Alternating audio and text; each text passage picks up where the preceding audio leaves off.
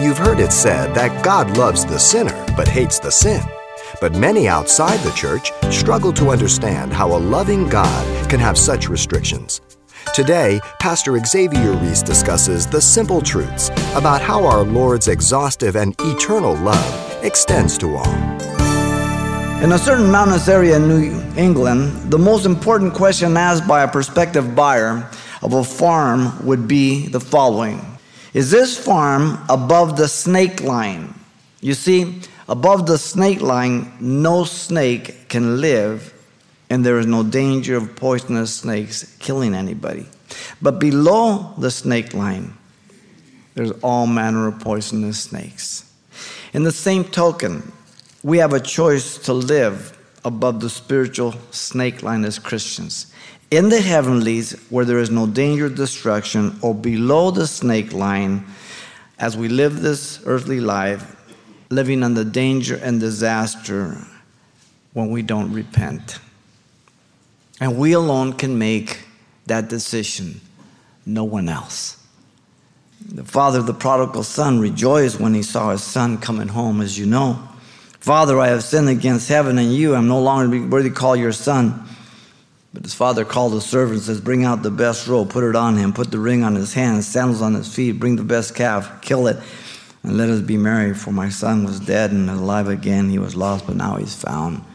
Luke 15, 21 through 24. What father doesn't rejoice? What pastor doesn't rejoice when he sees believers that get caught up and turn? What father and mother has not rejoiced in hearing of their son or daughter repentance from sin or any other individual to turn from the destruction of sin?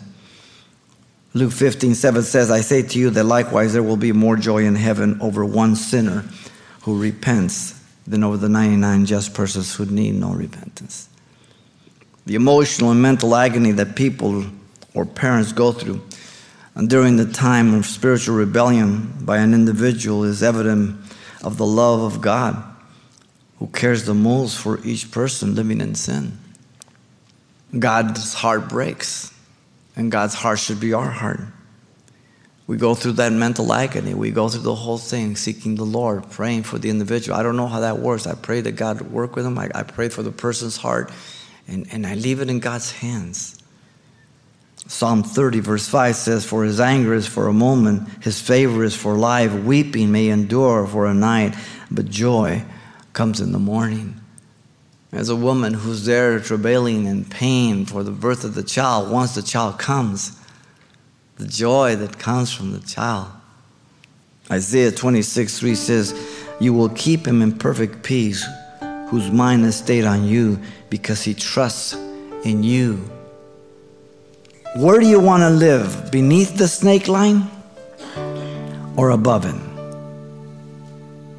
The choice is yours and mine. You've been listening to Simple Truths with Pastor Xavier Reese, a daily devotional of the enriching and precious truths found in God's Word. Hear this program again by following the radio listings link at calvarychapelpasadena.com. The studies you hear on Simple Truths are also available on CD give us a call at 800 651 8352 for information on how to receive a copy.